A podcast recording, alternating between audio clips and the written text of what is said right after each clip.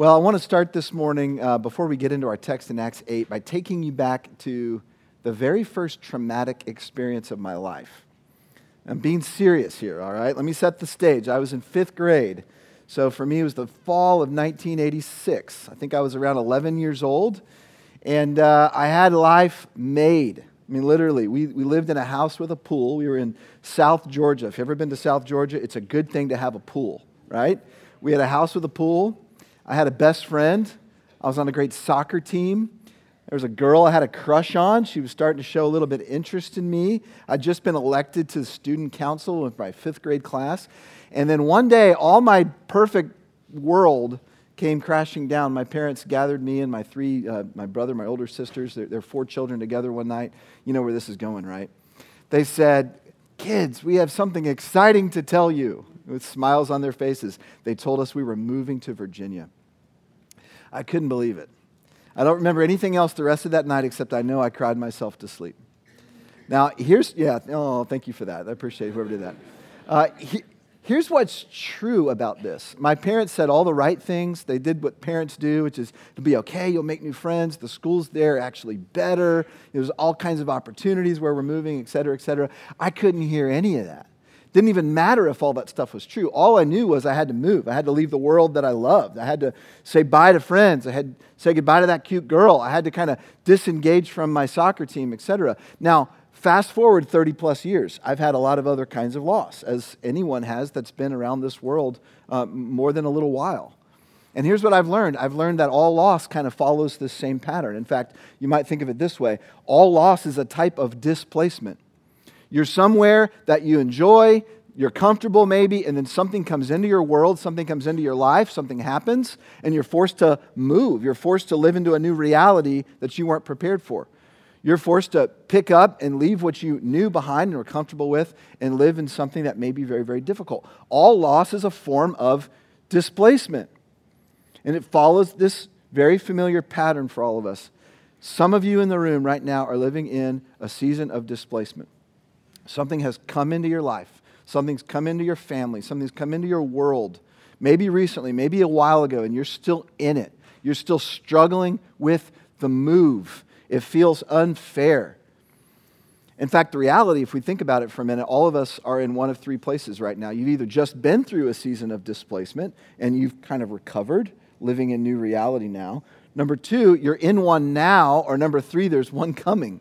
Right? These are like waves that hit us. You can't escape living on this earth for very long at all. So let me give you some ideas of forms of the displacement or forms of displacement that are in the room even this morning. Some of you are here, you've literally been geographically displaced. You're visiting this church, maybe you're new to the area, you don't necessarily want to be here. You don't want to be in Middle Tennessee or you don't want to be at Fellowship Bible, but you find yourself here today because you've been geographically, or physically displaced. Some of you have been relationally displaced right? You're newly divorced or you've broken up with someone or there's some tension in a relationship. You're afraid things are going to change or you just have lost whatever connection you felt like you used to have and you're living in this new reality. Some of you have been uh, displaced in your health or someone in your family are not healthy, they're not flourishing, and it's affecting you. Maybe it's you, maybe it's someone that you care about. Some of you are in a season of loss.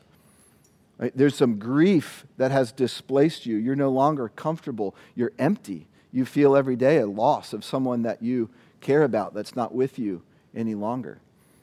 We are all familiar with these. Here's the question when we're in a season of displacement, where does faith come in? Like, what does it mean about God if He's sovereign, if He's in control, if He's apparently loving? Right? Why would he allow these things? Could he even then be the author of some of these things? And if so, what would that actually mean? Our text this morning is hope for a people who've been displaced. Open your Bibles, if you will, to Acts chapter 8.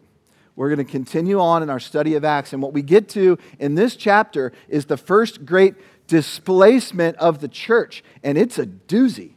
I mean, it's a big one. Um, this is a, a, people that are entering into persecution. These are people that are literally displaced from their homes. It's not through their choice, it's not what they wanted. In fact, it's even violent as we're going to see. And through our text, through this passage, with the, first eight verses of Acts chapter 8, what we're going to find is we're going to find hope for us in the displacing events and seasons of our lives. So let me catch you up if you haven't been with us through this series. In fact, last week we recapped our series prior to the end of the year, which was Acts 1 through 6. And here was kind of a theme, a pattern that we saw emerging throughout the, through, uh, the book of Acts, throughout the first six chapters. The church, which was born in Jerusalem when the Holy Spirit arrived, kept encountering challenge after challenge. And yet, through every challenge, it not only survived, but it grew and it thrived. That's kind of where we've been. But so far, the church has been centered only in Jerusalem. We're going to see that change now in Acts chapter 8. Now, what happens between Acts 6, where we left off, and Acts chapter 8? Let me summarize and, and get us up in, in contextually to our text this morning. In the middle of chapter 6, the apostles, the 12 apostles, realize this church has grown to such a size that they can no longer govern and administrate it alone. So they choose seven men who are trustworthy, and those seven men uh, take on the responsibility of helping to administrate the needs of the body. One of those seven men was a man named Stephen. And the rest of chapter 6 and all chapter 7 centers on Stephen. You may recognize his name. If you know anything about Stephen, what you probably know about Stephen is he was the first martyr for the church. He was the first uh, man, as far as we can tell, first man or woman that lost his life for the sake of Christ. Now, how did this happen? Well, he was raised up to help lead the church. Part of that was serving the tables, but he also, according to the back half of chapter 6, he began preaching and, and, and, ministering, and God was doing some miraculous things through him. It got the attention of the religious authorities, the Jewish religious authorities. They arrested him, just like they had Peter and John and the other apostles earlier. They put him on trial, and his defense is, just like Peter, a sermon about Jesus. And he starts in the Old Testament and he's describing how everything in the Old Testament, including and most importantly, the temple itself, finds its fulfillment in Jesus Christ. And as soon as he goes there, i.e., threatening their temple, i.e., threatening their religion, they go after him. And I want you to see the end of chapter 7. I'm just going to read a few verses. They won't be on the screen. But look at Acts 7, beginning in verse 57, and we'll read about the death of Stephen. But they cried out, they is the council that were, had him on trial, they cried out with a loud voice, covered their ears, and rushed at him with one impulse.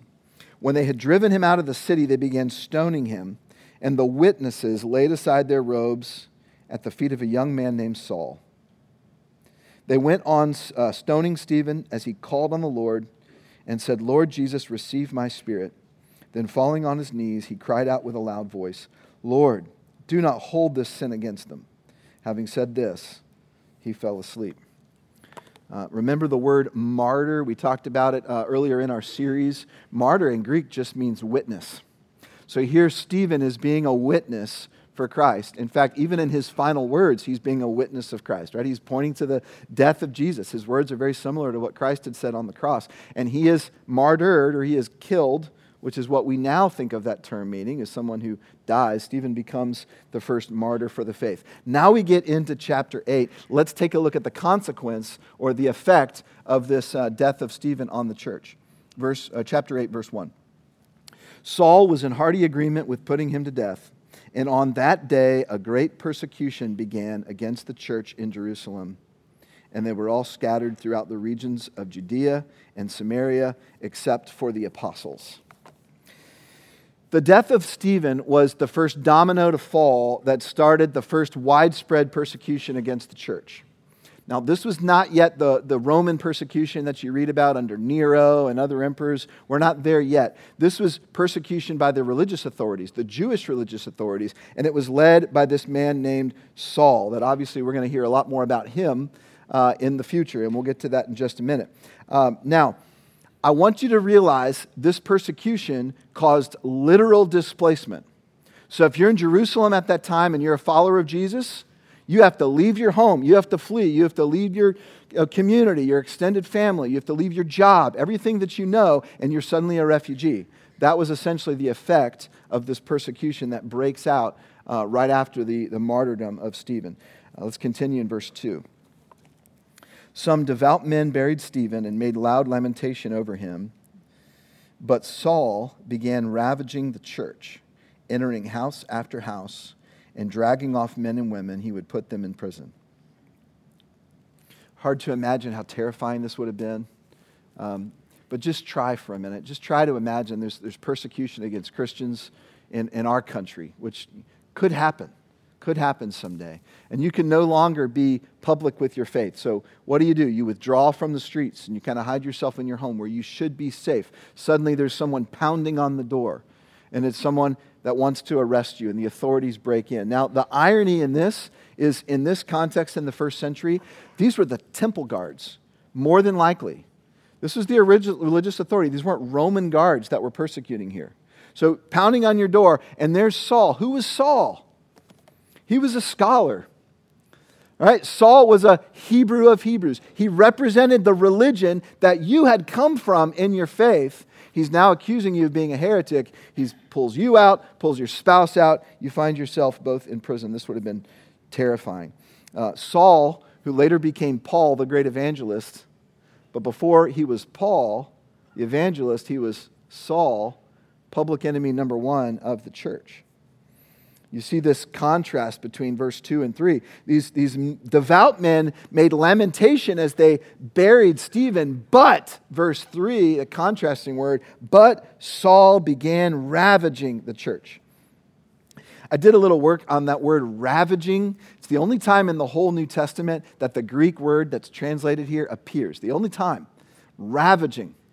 Uh, we have a clue of what it means because um, in the Greek translation of the Old Testament, it's called the Septuagint, the translation of Psalm chapter 80, verse 13, when they translate that into Greek, they use the same word. It's the only other time it appears in rather the Old or the New Testament in the Greek. Here's what it is in reference to in Psalm chapter 80 it's a wild boar that had gotten into the vineyard, which represented Israel, and was ravaging the vineyard.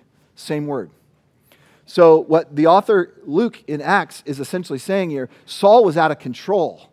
Like he's a wild animal. He has such fury, he has such venom, he has such energy against the cause of Christ that he is ravaging the church. And of course, what's so detestable about all of this is it's all being done in the name of God. And Saul would later say, I, I was the top of the food chain. I was a Hebrew among Hebrews. You know, I was from the right tribe. I was from all of these kinds of things. And, and he, no doubt, as he was throwing people in prison, was calling them heretics. He was doing it for the sake, he thought, of his God. How much irony that years later, Paul now would find himself in prison for the cause of Christ. Right? And God would, I think, sort of gently remind him and teach him that just as you were putting those followers of mine in prison could not hold back my cause. So you, Saul, will be an instrument for the gospel, even in chains, even in prison yourself. By the way, number two, don't forget that Christians are still persecuted today. We kind of forget this, and we're insulated here in, in um, the Bible Belt here. Uh, however, it doesn't take a lot of searching on the internet. Just search persecuted Christians or search Christian refugees. Um, many of the refugees that are part of the current refugee crisis are there because of religious persecution against their faith. Not all of them, but a large number of them are. This is a reality in our day and time, not very different than what was happening here in Acts chapter 8. Let's go on to verse 4. This is an amazing verse. I won't seem that way at first, but it is. Verse 4. Therefore, those who had been scattered, went about preaching the word. Now, let's unpack this. We're going to take some time on this one. Uh, phrase by phrase, let's go through this, and I think you'll see how remarkable this verse is. Therefore, let's just start with the first word. Um, therefore is signifying there is a cause and effect going on. There is a connection, there is a, a causation, all right? So there's been this great and terrible persecution. No doubt about it, it's awful, it's violent, it's sudden. It's, it's ripping families apart, it's, it's throwing people in prison and creating all these refugees. But the effect of that is the preaching of the word. In other words, the preaching of the gospel is the, various, the very thing that Saul and the others were trying to stop, but the net effect of their efforts is the preaching of the gospel now in a broader context. You might say it this way the displacement of Jesus' followers led to more people hearing about Jesus. You know, much to the chagrin of Saul, I can imagine. Um, Eugene Peterson, uh, you may recognize that name. If you've heard of The Message, The Message is a paraphrase of the Bible. It was written by Eugene Peterson. I love the way he paraphrases Acts 8, verse 4. Forced to leave home, the followers of Jesus all became missionaries. Isn't that beautiful? forced to leave home, the followers of Jesus all became missionaries. That's, that's the therefore in this.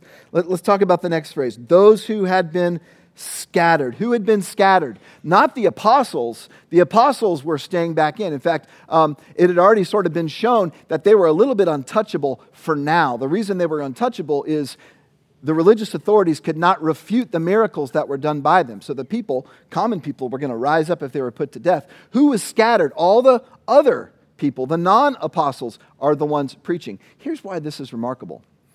Through the first six and a half chapters of Acts, the only people that are preaching are the apostles. Chapter 6, another man begins preaching Stephen. He gets killed. So what happens is Saul inadvertently transformed a church of thousands of people, but only a few preachers, into a church of thousands of preachers scattered about the region. See, this is how God is working in this. So, those who had been scattered are the ones that are now doing the preaching. And don't think formal preaching from a stage, you know, with a pulpit and all that. This is just sharing God's word. This is what we're all called to be. They're living as witnesses as Jesus had uh, invited them and commanded them to be. Everybody's now spreading the news. One other remarkable detail of this verse, I want to drill down on the word scattered. Those had been scattered. Um, you do some digging, you find that that word comes from a root verb, spiro in Greek. Why is that significant? Spiro is how you sow seed, how you scatter seed. So farmers, you know, you didn't have all the machinery of today, obviously. They, they, would, they would walk through, you know, a lot of people probably shoulder to shoulder walking through the field. They'd have these baskets of seed, and, and they would spiro, they would scatter the seed. You remember we studied in, in Mark's gospel a while ago, there was a parable of the soils where Jesus said a farmer was sowing, he was scattering seed. Same verb. Some of the seed fell on the road, some of the seed fell on the rocky places, some of the seed fell on the thorns, some of the seed fell on good soil and produced a crop hundredfold the original seed. Same word is being used here to apply to the scattering of the church. And Jesus interpreted that parable of the soils for his disciples. He said, The seed is the word of God. Now, Acts chapter 8, the seed is the word of God. It's been scattered because of persecution. Who's the sower? Who's the farmer? Satan only thinks he's the one that scattered the church. God's the ultimate farmer here. Now, before you take that too far, God is not the author of evil. God did not put in the hearts of Saul and others to rip families apart, etc. But God is simply doing what God always does, taking all things and working them together according to his purpose, working them together for good according to his purpose. That's what God does. You might think of it this way He's taking something intended for evil. In fact, that was evil. And even the evil, He's turning it around into something spectacular. The Word of God is being preached. And oh, by the way, where were they scattered to? Look back really quickly at verse 1. Just let your eyes glance up there. And midway through verse 1, they were all scattered throughout the regions of Judea and Samaria. Why is that significant? The very place Jesus had commanded them to go in Acts 1 8. Jesus said, You will be my witnesses when the Holy Spirit has come upon you in Jerusalem, in Judea and Samaria, and eventually to the remotest parts of the earth. And so, to understand the book of Acts, you have to understand there's sort of three pieces of it, and they follows that geographic outline. The first seven chapters take place in Jerusalem. That's where we've been so far. Now the church has been scattered. Where has it been scattered to? Judea and Samaria, you see? The worst, worst, most heinous efforts of the enemy of God is resulting in the plan being played out exactly as God had intended it all along. There's something beautiful in that remarkable verse. Let's move on to chapter, uh, same chapter, verse 5. Philip went down to the city of Samaria and began proclaiming Christ to them. Now, who's Philip? It's the first time we've met Philip. Uh, not technically. Philip was one of the seven. Okay, chapter 6, there were seven men chosen. Stephen was one. He was killed. Now we meet another one of those seven men, Philip. Philip goes down into Samaria uh, geographically, or, uh, uh, according to a map of Israel, you would notice that Samaria is north of Jerusalem. Why would he go down into Samaria? Well, it's an elevation reference. Jerusalem sits up, Samaria is down in the valley. So you would have come up to Jerusalem and you go down out of Jerusalem. He's going north, he's going down uh, uh, topographically, down into Samaria. Here's why this is significant Jews didn't associate with Samaritans. Uh, not at all. In fact, most of you may know that, but do you know why? Um, the Hebrew people considered the Samaritans half breeds. Now, historically, just really quick summary, because I know like ancient biblical history is not everybody's thing, but it is important. 900 years before Christ, the nation of Israel was divided into two the kingdom of Judah in the south, which was two tribes, including the city of Jerusalem, and 10 tribes in the north, the kingdom of Israel, the nation of Israel. In 722, so now you're about you know, a couple hundred years later, little less, the Assyrian army conquers the northern kingdom, sweeps most of those people away, and brings in foreigners.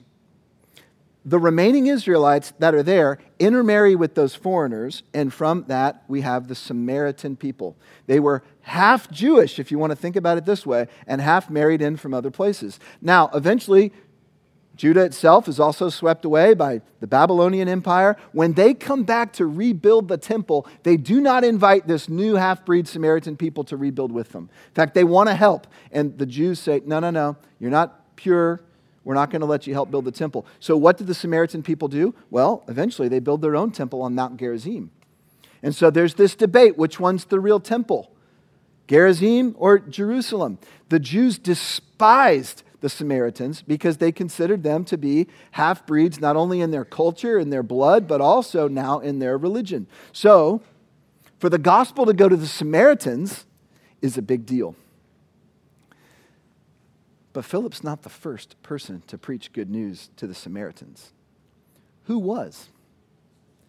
Thank you. Like, that's always the right answer, right? First service had trouble with that answer. I don't know why. It's Jesus, all right?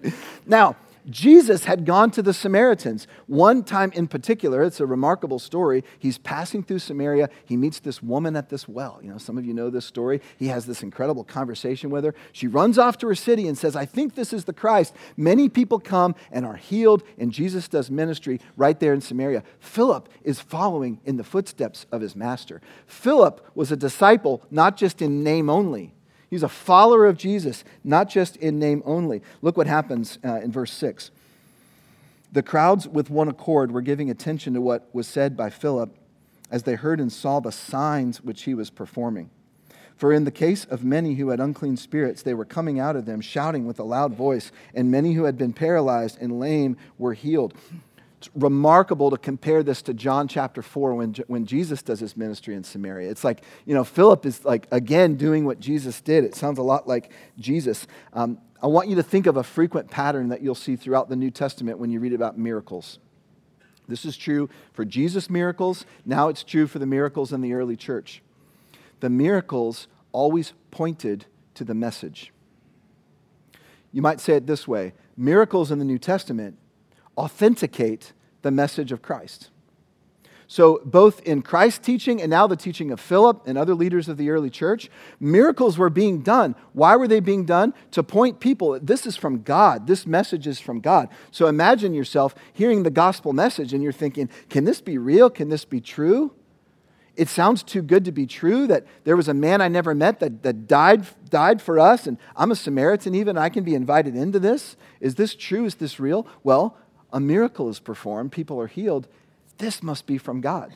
See, that's the purpose. That's a pattern that we see throughout the book of Acts, in fact, in fact throughout the whole uh, New Testament as well. Now we get to verse 8. I believe verse 8 is the capstone of the whole passage. And I want to tell you why. Let's read it first. So there was much rejoicing in that city. It's the shortest verse of the bunch but it packs a punch. So is another therefore, it kind of gives the consequence of Philip now being in Samaria. There was much rejoicing in that city. The result of Philip and others being displaced from their home in Jerusalem, going now into this region, this area, the city in, in uh, Samaria, is the healing and joy of this city. Joy is actually a sub theme in Acts. You kind of hear it crop up all throughout. I don't know if you think of joy when you think of Acts, but it, you, will if you look for it, you'll notice it all over. Talking about people receiving joy, talking about rejoicing, etc. Um, you might say it this way when you read Acts, everywhere the gospel goes, joy accompanies it. It's really true. It starts in Acts chapter 2 when the Holy Spirit comes upon them. They share the gospel. 3,000 people have joy. It talks about the end of chapter 2, the people breaking bread together, sharing everything they have with gladness of heart. Now, up until chapter 8, the joy is contained in Jerusalem. Despite challenges and opposition, the people, the church, are joyful. Now, chapter 8, the joy is spilling down from the walls of Jerusalem down into Judea and Samaria. And in this city, there is joy. Later on in chapter 8, an Ethiopian eunuch, after he's baptized by this same man, Philip, is going to have joy in his salvation. Fast forward to chapter 13. Paul, formerly Saul, now Paul, is going to begin to preach the gospel to the Gentiles. And there's this incredible verse in chapter 13 that says, As soon as the Gentiles realized the message was also for them, they began rejoicing. Because everywhere the gospel goes, joy accompanies it. In fact, our text this morning, chapter 8, 1 through 8, teaches us that joy is the ultimate result of the scattering of the church. Joy is the terminating point of displacement. That's actually what this text is teaching us, if we dare to believe this. I, I want to connect some dots for you. I'm going to put on the screen a, a part of verse 1 and then verse 8, and I want to sandwich them together because you can see the cause and the effect really clearly if we do this. So let me read this to you. Verse 1 Saul was in hearty agreement with putting Stephen to death. And on that day, a great persecution began against the church in Jerusalem, and they were all scattered. Dot, dot, dot. Skip down to verse 8. So there was much rejoicing in a Samaritan city. Now, th- th- there's something profound here. There's something even beautiful here. If, if you have eyes of faith to sort of see and begin to apply this, to your circumstance, to our circumstance. Joy is the ultimate result of the displacement. Now, whose joy are we talking about? Let's talk about that first before we get into application. Whose joy are we talking about? Well, first of all, the Samaritans. There's this city that didn't have joy, and now there's rejoicing in the city. The Samaritans are rejoicing. Yeah, but you know who else had to have been rejoicing? Philip. It doesn't just say the Samaritans rejoiced, it says there was rejoicing in that city. I have to believe Philip's leading the choir. Like he's up there. Like, let me teach you a hymn. Okay, this is Philip. He's got a smile on his face, and he's leading the choir because he was the one that God used to bring joy. You ever brought joy to anybody else? I mean, think about moments in your life. We, we just gave our girls a puppy for Christmas. I mean, like, we could do anything right now and get away with it with our kids, right? We gave our kids a puppy for Christmas. Come on, right? You know who had joy besides the kids? Mom and dad. You know, even though we, we know what's going to happen, it's like two weeks from now, we're doing all the work. We, we know this, okay? You don't have to tell us. But, but there was joy in this because we're vessels of joy, you see. Philip had joy. The people of Samaria had joy. The scattering of the church is for the joy of all of us, of all people, those who receive and those who deliver. Now, why does this matter so much? Let's get into the so what. Let's get into the application. Why does this matter so much? I want to start with this joy is one of the deepest desires of the human heart. Like, we, we know this, okay? I don't think I have to have an argument to convince you of that. Now, we have other words for it. We, in fact, we have kind of shallower, lesser words. You know, I just want to enjoy myself. I just want to be happy in life. I want to have fun. I want to be comfortable. Okay? All those words are, are kind of lesser expressions of the, the true desire, which is joy. Now, what is joy? Spent some time looking at a lot of definitions theological definitions, um, non religious definitions of joy. Uh, there's something about this word in human language that's almost sacred. Okay, people don't throw the word joy around a whole lot. You don't say, uh, man, that Chick fil A uh, sandwich gave me joy. You know, you say, man, I love Chick fil A. I'd go there every day if I could. I, I, wouldn't say it brings me joy, you know? What do you, what do you in your life, what would you say? There's probably only two or three things you'd say, man, that really brings me joy. And most of them have a name, I bet. Okay, joy is kind of a sacred word. Here's a little definition of joy I, I kind of pieced together from, from kind of reading some, some different things. Joy is a pervasive sense of well being and happiness that's rooted in something enduring. Joy is a pervasive, in other words, it's not just a part of you, it's kind of, it comes all out of you. A pervasive sense of well being and happiness. Happiness is a part of joy that's rooted in something enduring. It's what every human being wants, but few have. Why not? Why do so few have it? Because most people don't have anything enduring. Your job's not enduring. Your marriage may not be enduring. Your children and their affection for you or their relationship with you aren't necessarily enduring. Your dreams aren't enduring. Your wealth's not enduring. Your entertainment's not enduring. Your home's not enduring. Go on and on and on. Just as the weather changes, the circumstances of our life are not enduring. Most people don't have anything enduring that they can cling to that gives them a sense of well being and happiness. So in the book of Acts, we suddenly see a lot of people coming to joy you don't see a whole lot of that before the gospel comes. Joy is a theme in Acts. Why is it? People are finding a sense of well being and happiness in something enduring. What's the something enduring? It's the good news of Christ that no matter what I do in the future, no matter what I've done in the past, I am loved by a God who sent his son to die for me so that I can be with him eternally. Amen. Amen is right. That's the enduring thing that we latch onto that gives us a sense of joy. Now, what we see in Acts is unbelievers finding joy and believers finding joy. How are unbelievers finding joy? Well, by hearing and believing that good news. Like the, it, rejoicing accompanies the gospel all throughout the book. How are believers in Acts finding joy?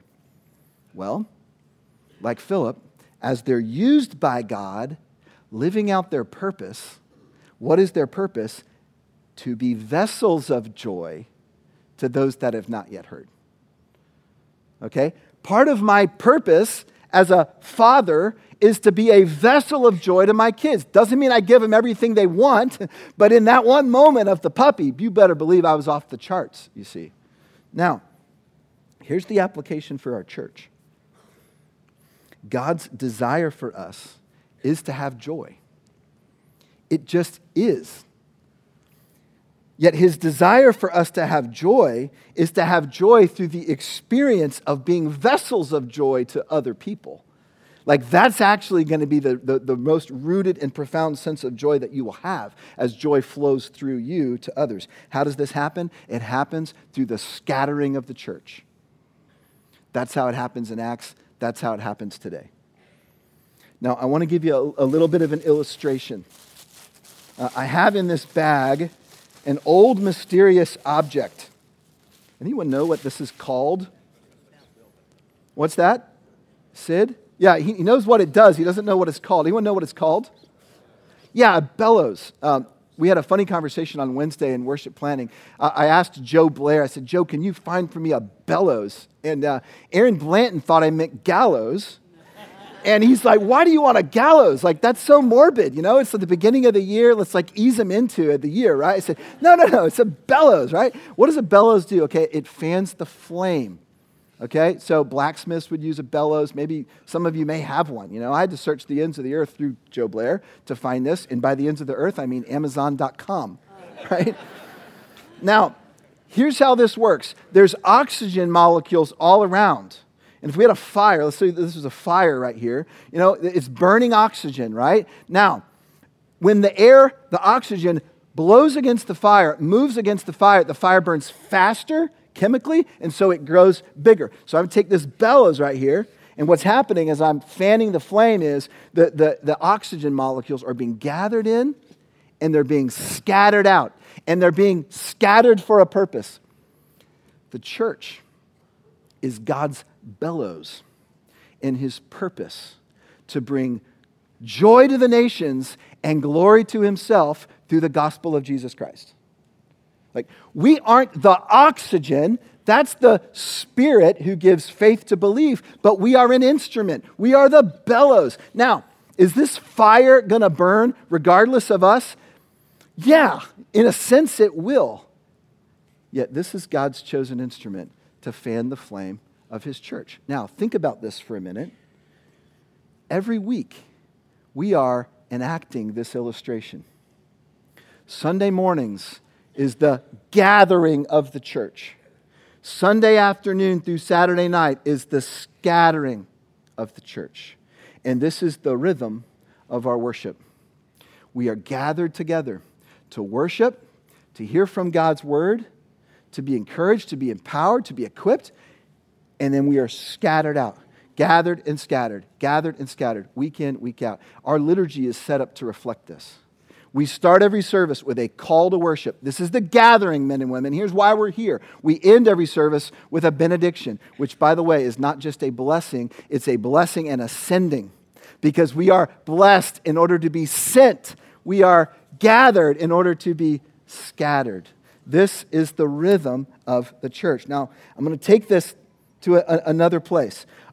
A church that is known only or almost only for its gatherings is not a church that's living fully according to God's plan for it. Okay, now I, I worded that carefully. I don't want to de emphasize the beauty and the importance of the gathering. I love what we do here, I love our worship. Like I came to this church, wanted to be a part of this church because largely because of the gatherings, the worship, the teaching, the way the Bible is exposited and has been here for 20 years. And there's also some scattering as a part of fellowship. But I want to just remind us and kind of think about this this way that the more we scatter and not just gather, the more joy will be ours. So, what would it look like for us as a church to, yes, continue to send missionaries and empower people all over the world, but also, as Eugene Peterson reminded us, is to become missionaries here. And particularly, I would say, in the areas and in the spaces where we are feeling displacement. And so that's where I want to come back to one more time and land, as I want to make this really personal for me, for you. Just as I think the rhythm of our church is gathering and scattering, so the rhythm of your life gathering and scattering, gathering and scattering. Now, I want to start just physiologically. Right now, you're gathering, you're scattering. You're gathering, you're scattering.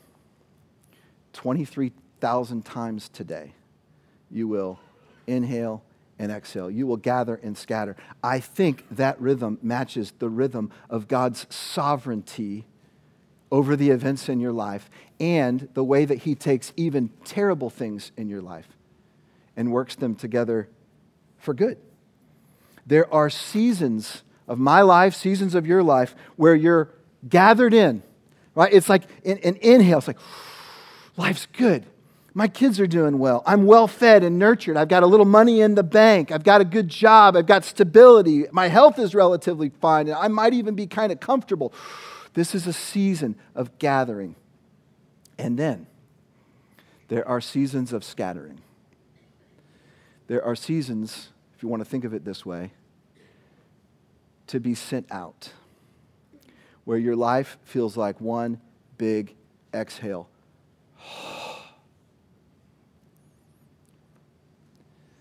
What's happening in those moments? Where is God in those moments? Maybe you've been displaced physically, geographically. Maybe you've been displaced in other ways.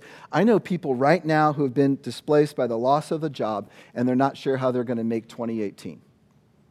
I know people right now who have been displaced from their homes to a cancer ward. I know people right now who have been displaced relationally through a marriage that broke apart, through a, a dating relationship that's not going to turn out what they hoped. I know a lot of people who've been displaced through grief, mourning. They miss someone. Some of you feel it heavy. Even right now, I'm speaking these words. It's, it's, it's in us. In each case, we're invited to be witnesses of Christ in a new and strange land that we did not choose. In fact, it's a land that we would not choose because we don't have the wisdom or the courage to actually choose it for ourselves. Now, I want to take you back to fifth grade, 11 years old. Turns out my parents were right. I did meet new friends, the schools were better. In fact, that very year, fifth grade, I joined the band and don't giggle, that turned out to be a really big deal to me. My friendships, my dating relationships, I took that into college. I even met my wife through the band. Okay, I can look back now, but as an 11 year old, there's nothing good. There's nothing some preacher or even my mom and dad could have said that said, man, this is all for a good purpose. Now, I would have shut that down. Some of you are there right now. Just be real.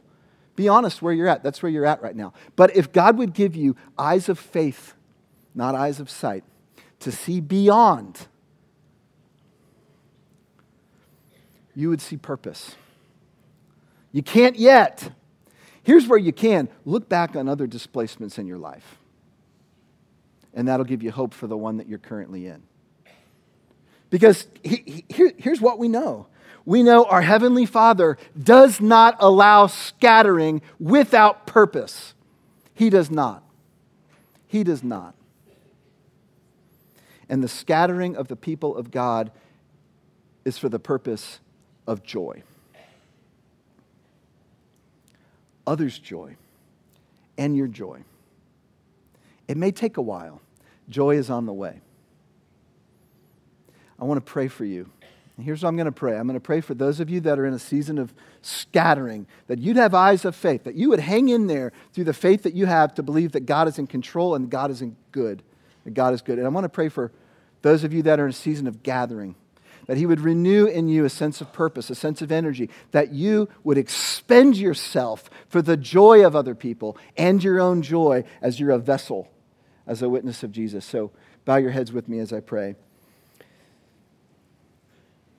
Our Father, you have put in us a longing for joy. And that's why these seasons of scattering are so hard because it feels like our joy has been robbed. It feels like we've been displaced. And there are situations right here in this room and, and people watching online that are staggering in their weight, that may even rival the tragedy that we just read about in Acts chapter 8. And Father, for those men and women, I pray that you would give them peace. And I pray that you would give them faith faith to believe that you're still in control, faith to believe that you are still good, that you still love them. And that faith that I think will come from your spirit as a gift to them will sustain them through a period of scattering. And I pray that in that time of scattering, they would look around and say, All right, I did not choose this, but how can I be used in this? And I pray for the joy of the people around them. That even those in loss and pain and suffering would be witnesses of something enduring, and that your joy would spread. And now, Father, I want to pray for those that are in seasons of gathering, where life is okay. It's not perfect, but we're reasonably comfortable. We're provided for. Our health is okay. Life's going in a way that's not too far from what we would choose. Father, would you help us to reflect as we breathe that in? Would it create in us gratitude, contentment, and energy? And I pray, Father, that we would begin even more expending that energy for the joy of others and our own joy as we become vessels of your good news in Brentwood, in Franklin, in Nashville, in Middle Tennessee, and to the other ends of the earth. That's your plan for us. That's your good and perfect plan for us to have joy. I pray that we would grab onto it. Only you can do these things. But we pray in confidence because these are the things you have been doing for 2,000 years through your church. In the name of Jesus, we pray. Amen.